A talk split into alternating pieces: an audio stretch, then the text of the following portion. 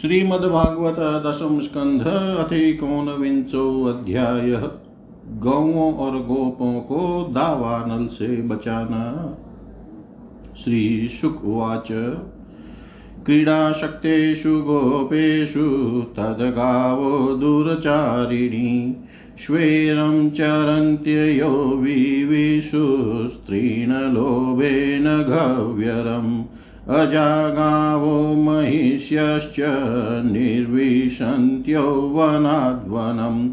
ईशिकाटवीं निर्विविषु क्रन्दन्त्यो धावतर्षिता ते अपश्यन्तः पशून् गोपा कृष्णरामादयस्तदा जातानुतापनविदुर्विचिन्वन्तो गवां गतिम्।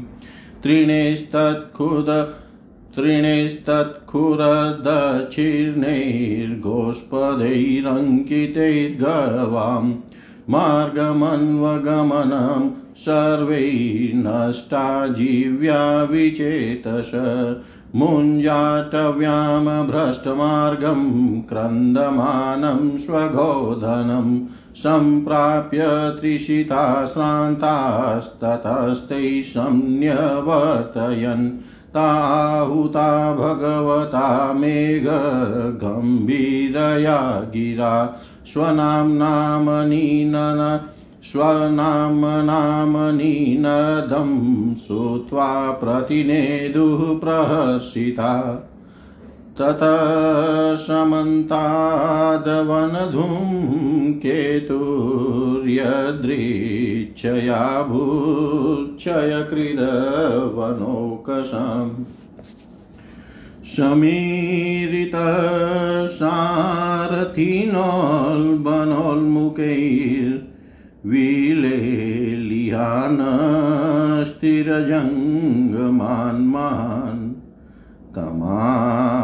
तमापतन्तं परितो दवाग्निं गोपाश्च गाव प्रसमीक्ष्य भीता।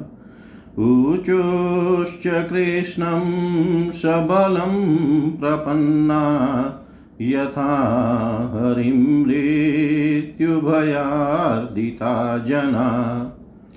कृष्ण कृष्ण महावीर हे रामामितविक्रम दावाग्निना दह्यमानान् प्रपन्नास्त्रातुमर्हत।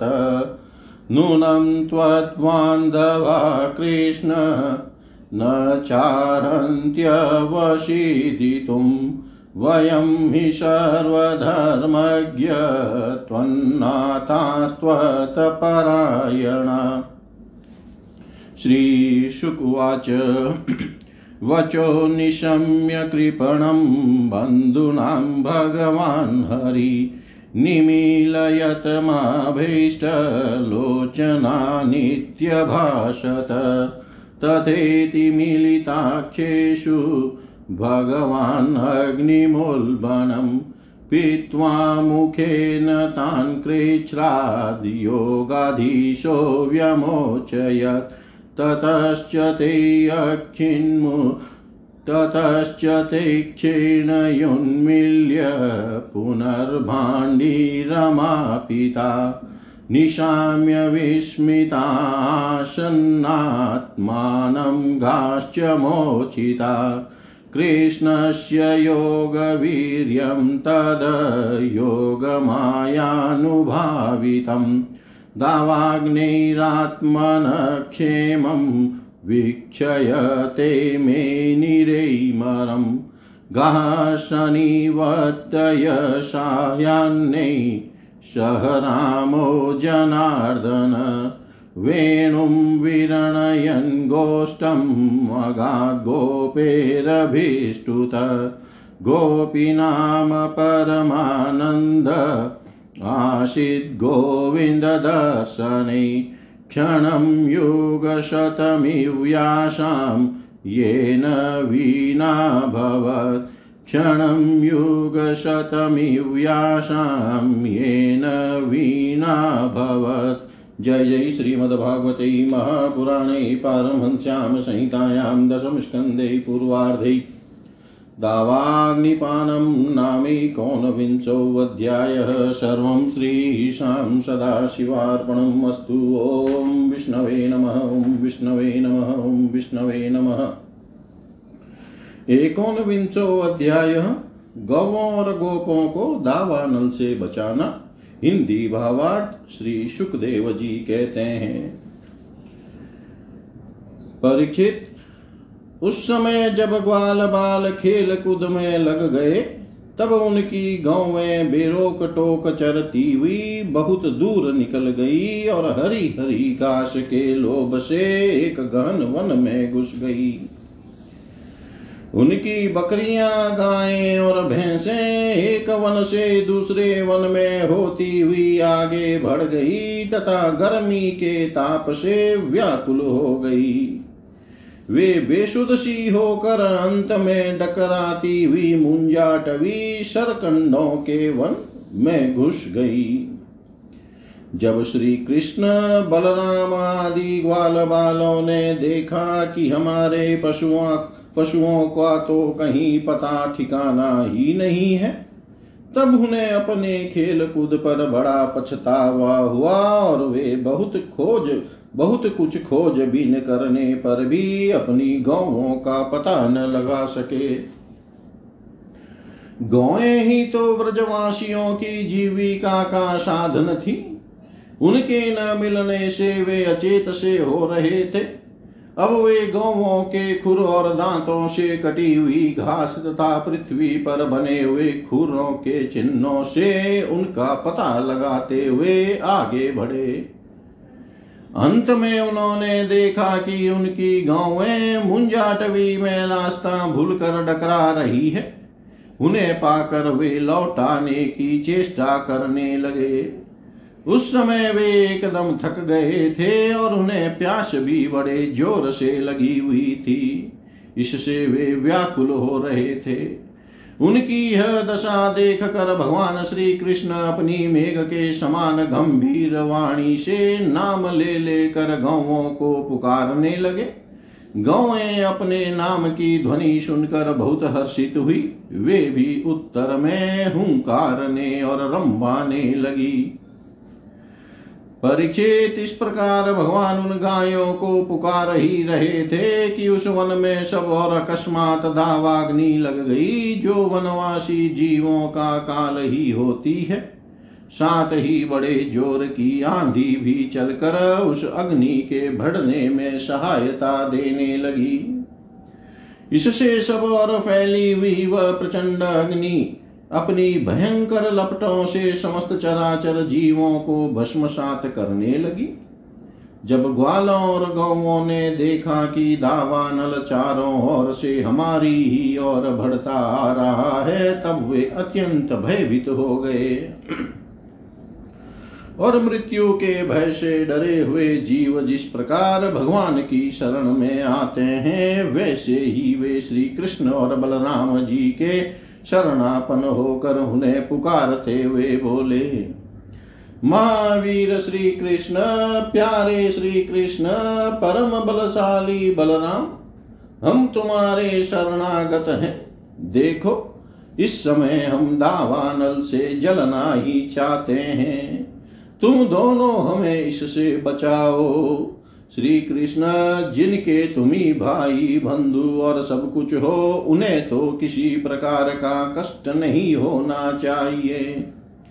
सब धर्मों के ज्ञाता श्याम सुंदर तुम्ही हमारे एकमात्र रक्षक एवं स्वामी हो, हमें केवल तुम्हारा ही भरोसा है। श्री सुखदेव जी कहते हैं, अपने सखा ज्ञा ग्वाल बालों के ये दीनता से भरे वचन सुनकर भगवान श्री कृष्ण ने कहा, डरो मत, तुम अपनी आँखें बंद कर लो। भगवान की आज्ञा सुनकर उन ग्वाल बालों ने कहा, बहुत अच्छा और अपनी आँखें मूंद ली। तब योगेश्वर भगवान श्री कृष्ण ने उस भयंकर आग को अपने मुँह से पी लिया और इस प्रकार उन्हें उस घोर संकट से छुड़ा दिया। इसके बाद जब ग्वाल बालों ने अपनी अपनी आँखें खोल कर देखा, तब अपने को भांडीर वट के पास पाया। इस प्रकार अपने आप को और गौवों को दावानल से बचा देख वे ग्वाल बाल बहुत ही विस्मित हुए। श्री कृष्ण की इस योग सिद्धि तथा योग माया के प्रभाव को एवं दावानल से अपनी रक्षा को देख कर उन्होंने यही समझा कि श्री कृष्ण कोई देवता है।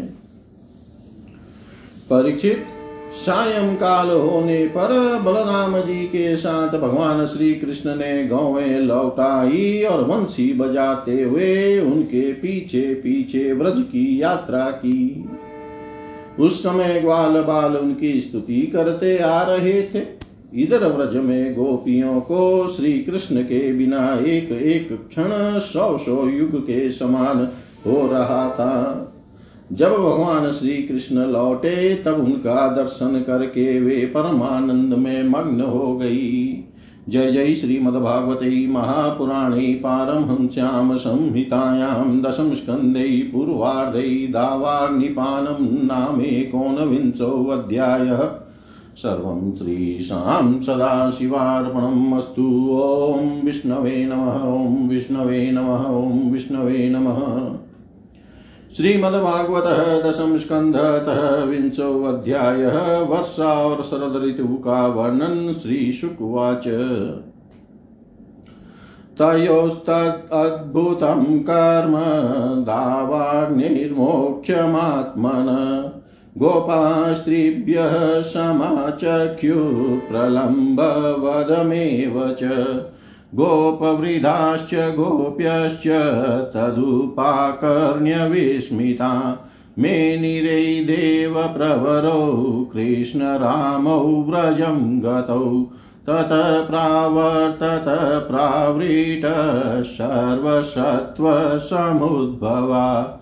विद्योतमानपरिधिर्विस्फुर्जितनभस्थला सान्द्रनीलाम्बुदेव देव्योमसविद्युत्स्तन्नयित्नुभिः अस्पष्टज्योतिराच्छन्नं ब्रह्मौषगुणभवौ अष्टमाशान् निपितं यद्भूम्याश्चोद्मयं वसु स्वगोभिर्मोक्तुमारेभे पर्जन्यकाल आगते तडित्वन्तौ महामेघाश्चण्डश्वसन्नवे पिता प्रीणनं जीवनं यास्य मुमुचु करुणा इव तपकृशादेवमीडाशिद्वर्षीयसीमहि यथेव काम्य तपसस्तन्नु सम्प्राप्य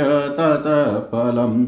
निशामुखे सुखद्योतास्तं सा भान्ति न ग्रहा। यथा पापेन पाखण्डा न हि वेदाकुलो कलौ युगे। श्रुत्वा पर्जन्यनीनदं मण्डुकाव्यसृजन् गिर तूष्णीं शयाना प्राग यद्वद्ब्राह्मणा नियमात्यये। आशुनत्पतवाहिन्य क्षुद्रनद्यौ अनुशुष्यति पुंसो यथा स्वतन्त्रस्य देहद्रवीणसम्पद। हरिता हरिभिषस्वैरिन्द्रगोपेश्च लोहिता। उचिलिन्द्रकृतछाया नृणां श्रीरिव भूरभूत् क्षेत्राणि शस्य सम्पद्भिकर्षकाणां मुदं ददु।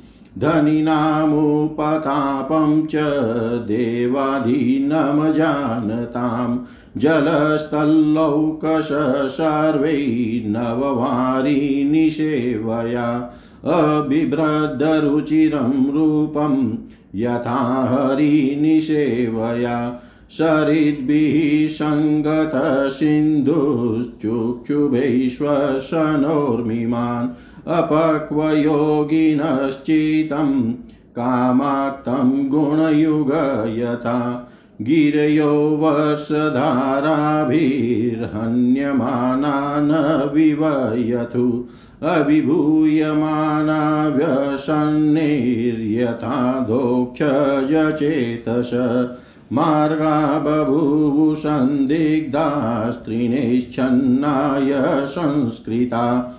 नाभ्यस्यमाना श्रुतयो द्विजै कालहता इव। लोकबन्धुषु मेघेषु विद्युश्चलसौहृदा। स्थैर्यं न चक्रुकामिन्य पुरुषेषु गुणेष्विव। धनुर्वियति माहेन्द्रं निर्गुणं च गुणिन्यभाक् व्यक्ते गुणव्यतिकरै अगुणवान् पुरुषो यथा। नरराजोडुपश्चनस्वज्योत्स्नाराजितैर्गणे अहं मत्याभाषितया स्वभाषा पुरुषो यथा। मेघागमोत्सवाहृष्टा प्रत्यनन्दञ्चिखण्डिन गृहेषु तप्ता निर्विन्ना यथाच्युतजनागमे पीत्वापपादपापद्भिराशनानात्ममूर्तय प्राक् क्षामास्तपसा श्रान्ता यथा कामानुसेवया शरस्वशान्तरोधशून्युषुरङ्गापि सारसा। गृहेष्वशान्तकृत्येषु ग्राम्या इव दुराशया। जलौघैर्निरभिद्यन्त शेतवो वसतीश्वरे। पाखण्डी नाम कलो यथा। व्यमुञ्चन वायुभिर्नूना भूतेभ्योऽथमृतं घना, यथा यथा शिशो विस्पतय, काले काले द्विजेरिता। एवं वनं तदवशिष्टं पक्वखर्जूरजम्बुमा गोगोप गोगोपालेरवृतोरन्तुं सबलप्राविशधरी। धेनवो मन्दगामिन्य उदो भारेण भूयसा। ययुर्भगवताहुता द्रुतं प्रीत्याश्नुतस्तनि वनौकशप्रमुदिता वनराजिर्मधुच्युत। जलधारा गिरेर्नादान्नासन्नाददृशे गुहा क्वचिदवनस्पतिक्रोडे गुहायां चाभिवसति।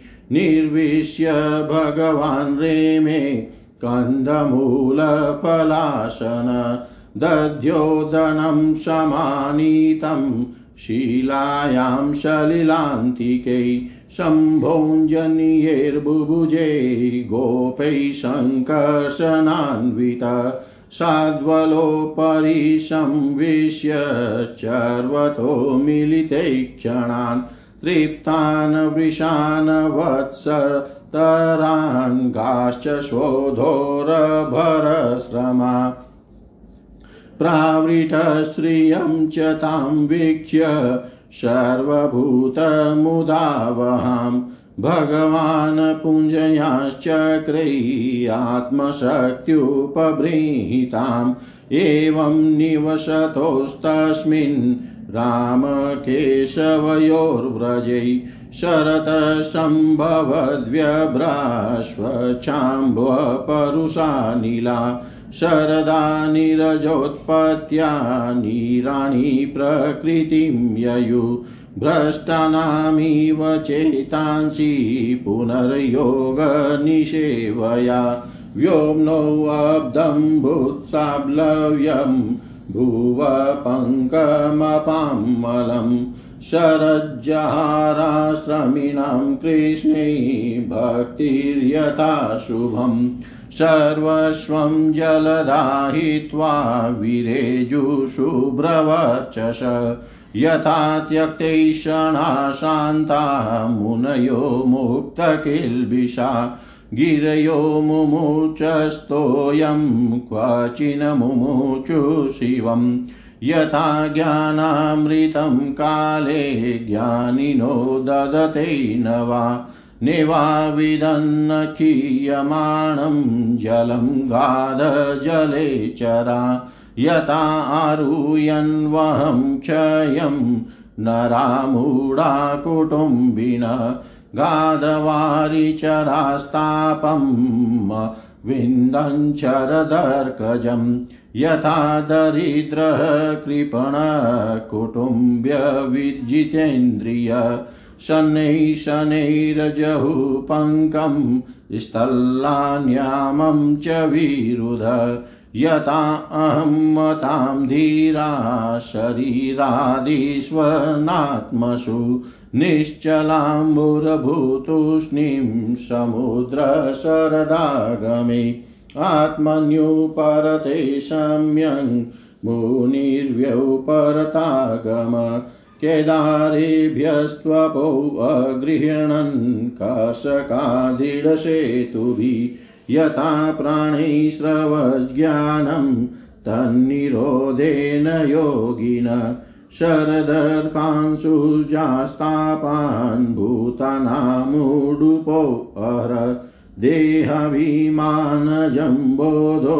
मुकुन्दो व्रजयोषिताम् कमशोभत निर्मेघं शरद्विमलतारकं सत्त्वयुक्तं यथा चित्तं शब्दब्रह्मार्थदर्शनम् अखण्डमण्डलो व्योम्नि रराजोडुगणैः शशि यथा यदुपतिः कृष्णो वृष्णिचक्रावृतो भुवि आशीलस्य समशीतोष्णं प्रसून्नवनमारुतं जनास्तापं जहुर्गोप्यो न कृष्णहृतचेतस गावो मृगा खगा नार्य पुष्पिण्यशरदा भवन् अन्वीयमाणाश्ववृषे फलेरिषक्रिया इव उद्धृष्यन्वारिजानी सूर्योत्थाने कुमुद्विना राज्ञा तु निर्भया लोका यथा दस्युन्विना नृप। पुरग्रामेष्वाग्रयन्नेरैन्द्रियैश्च महोत्सवै। बभौ भूपक्वशस्याढ्या कलाभ्यां नितरां हरे। वणिमुनिनृपस्नाता निर्गम्यार्थान् प्रपेदिरे वर्षरुदा यथा सिद्धाश्वपिण्डान् काल आगते। वर्षरुदा यथा सिद्धा स्वपिण्डान् काल आगते।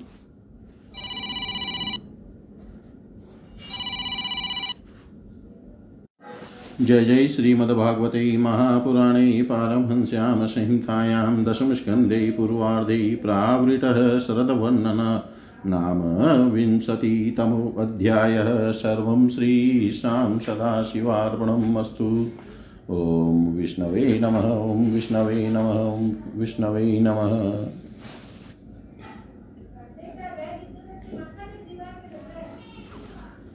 विंशो अध्याय वर्षा और शरद ऋतु का वर्णन हिंदी भावार्थ श्री सुखदेव जी कहते हैं। परीक्षित ग्वाल बालों ने घर पहुंचकर अपनी माँ बहिन आदि स्त्रियों से श्री कृष्ण और बलराम ने जो कुछ अद्भुत कर्म किए थे दावानल से उनको बचाना, प्रलंब को मारना इत्यादि सब का वर्णन किया। बड़े बड़े बूढ़े गोप, गोपियाँ भी राम और श्याम की अलौकिक लीलाएँ सुनकर विस्मित हो गई। वे सब ऐसा मानने लगे कि श्री कृष्ण और बलराम के वेश में कोई बहुत बड़े देवता ही व्रज में पधारे हैं। इसके बाद वर्षा ऋतु का शुभागमन हुआ। इस ऋतु में सभी प्रकार के प्राणियों की बढ़ती हो जाती है। उस समय सूर्य और चंद्रमा पर बार बार प्रकाशमय मंडल बैठने लगे।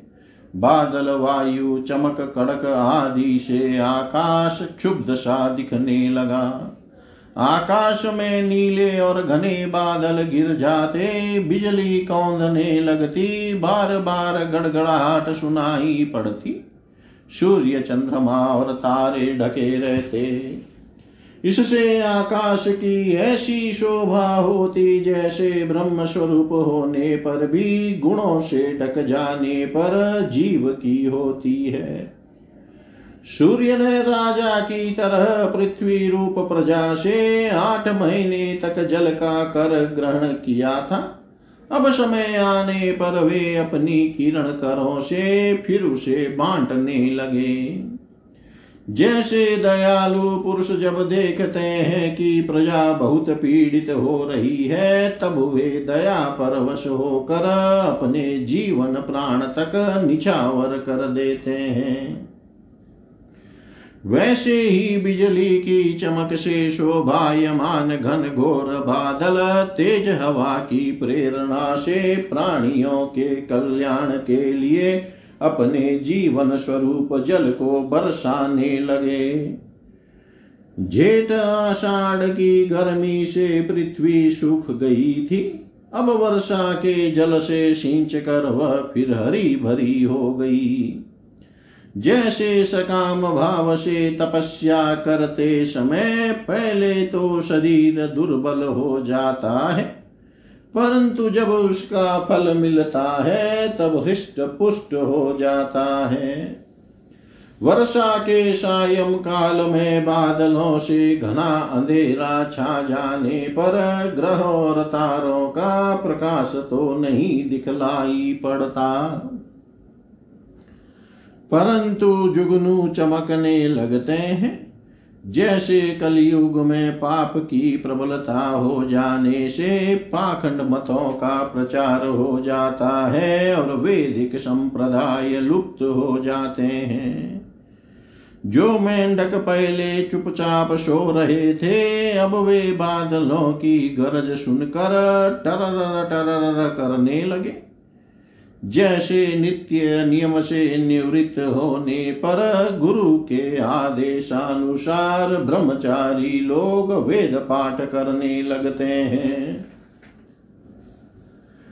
छोटी छोटी नदियाँ जो जेठ आषाढ़ में बिल्कुल सूखने को आ गई थी, वे अब उमड़ घुमड़ कर अपने घेरे से बाहर बहने लगी। जैसे अजितेंद्रिय पुरुष के शरीर और धन संपत्तियों का कुमार्ग में उपयोग होने लगता है। पृथ्वी पर कहीं कहीं हरी हरी घास की हरियाली थी तो कहीं कहीं वीर बहुटियों की लाली माँ और कहीं कहीं बरसाती छत्तों सफ़ेद कुकरमुतों के कारण वह सफ़ेद मालूम देती थी। इस प्रकार उसकी ऐसी शोभा हो रही थी। मानो किसी राजा की रंग बिरंगी सेना हो। सब खेत अनाजों से भरे पूरे लहलहा रहे थे। उन्हें देख कर किसान तो मारे, आनंद के फूले न समाते थे। परंतु सब कुछ प्रारब्ध के अधीन है, यह बात न जानने वाले। धनियों के चित में बड़ी जलन हो रही थी कि अब हम इन्हें अपने पंजे में कैसे रख सकेंगे। नए बरसाती जल के सेवन से सभी जलचर और थलचर प्राणियों की सुंदरता बढ़ गई थी। जैसे भगवान की सेवा करने से बाहर और भीतर के दोनों ही रूप सुगढ़ हो जाते हैं। वर्षा ऋतु में हवा के झोंकों से समुद्र एक तो यो ही उताल तरंगों से युक्त हो रहा था। अब नदियों के संयोग से वह और भी क्षुब्ध हो उठा। ठीक जैस जैसे ठीक वैसे ही, जैसे वासना युक्त योगी का चित विषयों का संपर्क होने पर कामनाओं के उभार से भर जाता है। मूसलधार वर्षा की चोट खाते रहने पर भी पर्वतों को कोई व्यथा नहीं होती थी। जैसे दुखों की भरमार होने पर भी उन पुरुषों को किसी प्रकार की व्यथा नहीं होती, जिन्होंने अपना चित भगवान को ही समर्पित कर रखा है। जो मार्ग कभी साफ़ नहीं किए जाते थे वे घास से ढक गए और उनको पहचानना कठिन हो गया। जैसे जब द्विजाति वेदों का अभ्यास नहीं करते, तब काल क्रम से वे उन्हें भूल जाते हैं। यद्यपि बादल बड़े लोकोपकारी है, फिर भी बिजलियाँ उनमें स्थिर नहीं रहती। ठीक वैसे ही, जैसे चपल अनुराग वाली कामिनी स्त्रियाँ गुणी पुरुषों के साथ भी स्थिर भाव से नहीं रहती। आकाश मेघों के गर्जन तर्जन से भर रहा था। उसमें निर्गुण बिना डोरी के इंद्रधनुष की वैसी ही शोभा हुई, जैसी सत्वरज आदि गुणों के क्षोभ से होने वाले विश्व के बखेड़े में निर्गुण ब्रह्म की यद्यपि चंद्रमा की उज्जवल चांदनी से बादलों का पता चलता था, फिर भी उन बादलों ने ही चंद्रमा को ढक कर शोभाहीन भी बना दिया था। ठीक वैसे ही, जैसे पुरुष के आभास से आभाषित होने वाला अहंकार ही उसे ढक कर प्रकाशित नहीं होने देता। बादलों के शुभागमन से मोरों का रोम रोम खिल रहा था। वे अपनी कुहक और नृत्य के द्वारा आनंदोत्सव मना रहे थे। ठीक वैसे ही, जैसे गृहस्थी के जंजाल में फंसे हुए लोग जो अधिकतर तीनों तापों से जलते और घबराते रहते हैं। भगवान के भक्तों के शुभागमन से आनंद मग्न हो जाते हैं। जो वृक्ष जेठ आषाढ़ में सूख गए थे, वे अब अपनी जड़ों से जल पीकर पत्ते, फूल तथा डालियों से खूब सज धज गए। जैसे सकाम भाव से तपस्या करने वाले पहले तो दुर्बल हो जाते हैं, परंतु कामना पूरी होने पर मोटे तगड़े हो जाते हैं। परीक्षित तालाबों के तट, कांटे, कीचड़ और जल के बहाव के कारण प्रायः शांत ही रहते थे। परंतु सारस एक क्षण के लिए भी उन्हें नहीं छोड़ते थे। जैसे अशुद्ध हृदय वाले विषयी पुरुष काम धंधों की झंझट से कभी छुटकारा नहीं पाते, फिर भी घरों में ही पड़े रहते हैं। वर्षा ऋतु में इंद्र की प्रेरणा से मुसलधार वर्षा होती है।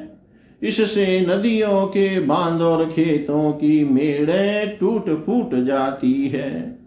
जैसे कलयुग में पाखंडियों के तरह तरह के मिथ्या मतवादों से वैदिक मार्ग की मर्यादा ढीली पड़ जाती है।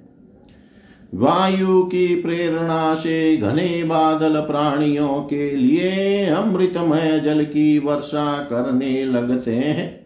जैसे ब्राह्मणों की प्रेरणा से धनी लोग समय समय पर दान के द्वारा प्रजा की अभिलाषाएँ पूर्ण करते हैं। वर्षा ऋतु में वृंदावन इसी प्रकार शोभायमान और पके हुए खजूर तथा जामुनों से भर रहा था। उसी वन में विहार करने के लिए श्याम और बलराम ने ग्वाल बाल और गौवों के साथ प्रवेश किया। गौएँ अपने थनों के भारी भार के कारण बहुत ही धीरे धीरे चल रही थी। तब भगवान श्री कृष्ण उनका नाम लेकर पुकारते। तब वे प्रेम परवश होकर जल्दी जल्दी दौड़ने लगती। उस समय उनके थनों से दूध की धारा गिरती जाती थी। भगवान ने देखा कि वनवासी भील और भीलनिया आनंद मग्न है। वृक्षों की पंक्तियाँ मधु धारा उड़ेल रही है।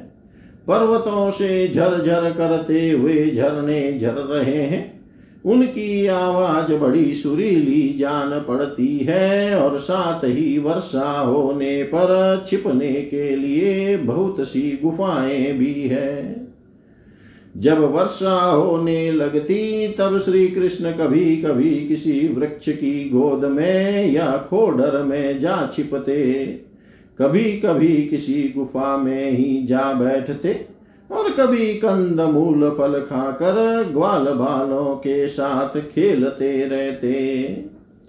कभी जल के पास ही किसी चट्टान पर बैठ जाते और बलराम जी तथा ग्वाल बालों के साथ मिलकर घर से लाया हुआ दही, भात, दाल शाक आदि के साथ खाते।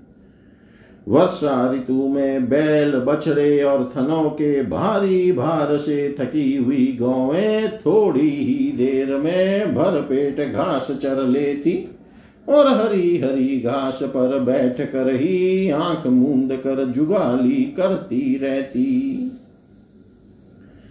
वर्षा ऋतु की सुंदरता पार थी, वह सभी प्राणियों को सुख पहुँचा रही थी। इसमें संदेह नहीं कि वह ऋतु गाय, बैल, बछड़े सब के सब भगवान की लीला के ही विलास थे। फिर भी उन्हें देख कर भगवान बहुत प्रसन्न होते और बार बार उनकी प्रशंसा करते। इस प्रकार श्याम और बलराम बड़े आनंद से व्रज में निवास कर रहे थे। इसी समय वर्षा बीतने पर शरद ऋतु आ गई। अब आकाश में बादल नहीं रहे, जल निर्मल हो गया, वायु बड़ी धीमी गति से चलने लगी। शरद ऋतु में कमलों की उत्पत्ति से जलाशयों के जल ने अपनी सहज स्वच्छता प्राप्त कर ली। ठीक वैसे ही, जैसे योग भ्रष्ट पुरुषों का चित फिर से योग का सेवन करने से निर्मल हो जाता है। शरद ऋतु ने आकाश के बादल, वर्षा काल के बड़े हुए जीव, पृथ्वी की कीचड़ और जल के मठ मेलेपन को नष्ट कर दिया।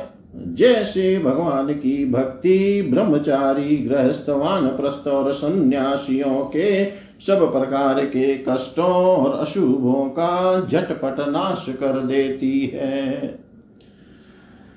बादल अपने सर्वस्व जल का दान करके उज्जवल कांति से सुशोभित होने लगे। ठीक वैसे ही जैसे लोक परलोक, स्त्री पुत्र और धन संपत्ति संबंधी चिंता और कामनाओं का परित्याग कर देने पर संसार के बंधन से छूटे हुए परम शांत सन्यासी शोभायमान होते हैं।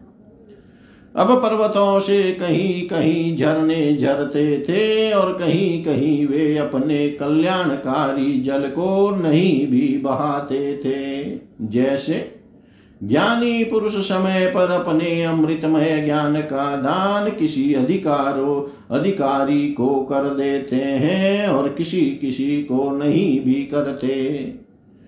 छोटे छोटे घड़ों में भरे हुए जल के जलचर यह नहीं जानते कि इस गड्ढे का जल दिन पर दिन सूखता जा रहा है। जैसे कुटुंब के भरण पोषण में भूले हुए मूड यह नहीं जानते कि हमारी आयु क्षण क्षण क्षीण हो रही है। थोड़े जल में रहने वाले प्राणियों को शरतकालीन सूर्य की प्रखर किरणों से बड़ी पीड़ा होने लगी। जैसे अपनी इंद्रियों के वश में रहने वाले कृपण एवं दरिद्र कुटुंबी को तरह तरह के ताप सताते ही रहते हैं। पृथ्वी धीरे धीरे अपना कीचड़ छोड़ने लगी और घास पात धीरे धीरे अपनी कच्चाई छोड़ने लगे। ठीक वैसे ही, जैसे विवेक संपन्न साधक धीरे धीरे शरीर आदि अनात्म पदार्थों में से यह मैं हूँ और यह मेरा है, यह अहंता और ममता छोड़ देते हैं। शरद ऋतु में समुद्र का जल स्थिर, गंभीर और शांत हो गया। जैसे मन के निसंकल्प हो जाने पर आत्मा रू, आत्मा राम पुरुष कर्म कांड का झमेला छोड़कर शांत हो जाता है। किसान खेतों की मेड़ मज़बूत करके जल का बहाना रोक रोकने लगे। जैसे योगी जन अपनी इंद्रियों को विषयों की ओर जाने से रोक कर प्रत्याहार करके उनके द्वारा क्षीण होते हुए ज्ञान की रक्षा करते हैं। शरद ऋतु में दिन के समय बड़ी कड़ी धूप होती, लोगों को बहुत कष्ट होता। परंतु चंद्रमा रात्रि के समय लोगों का सारा संताप वैसे ही हर लेते, जैसे देहाभिमान से होने वाले दुख को ज्ञान और भगवत विरह से होने वाले गोपियों के दुख को श्री कृष्ण नष्ट कर देते हैं।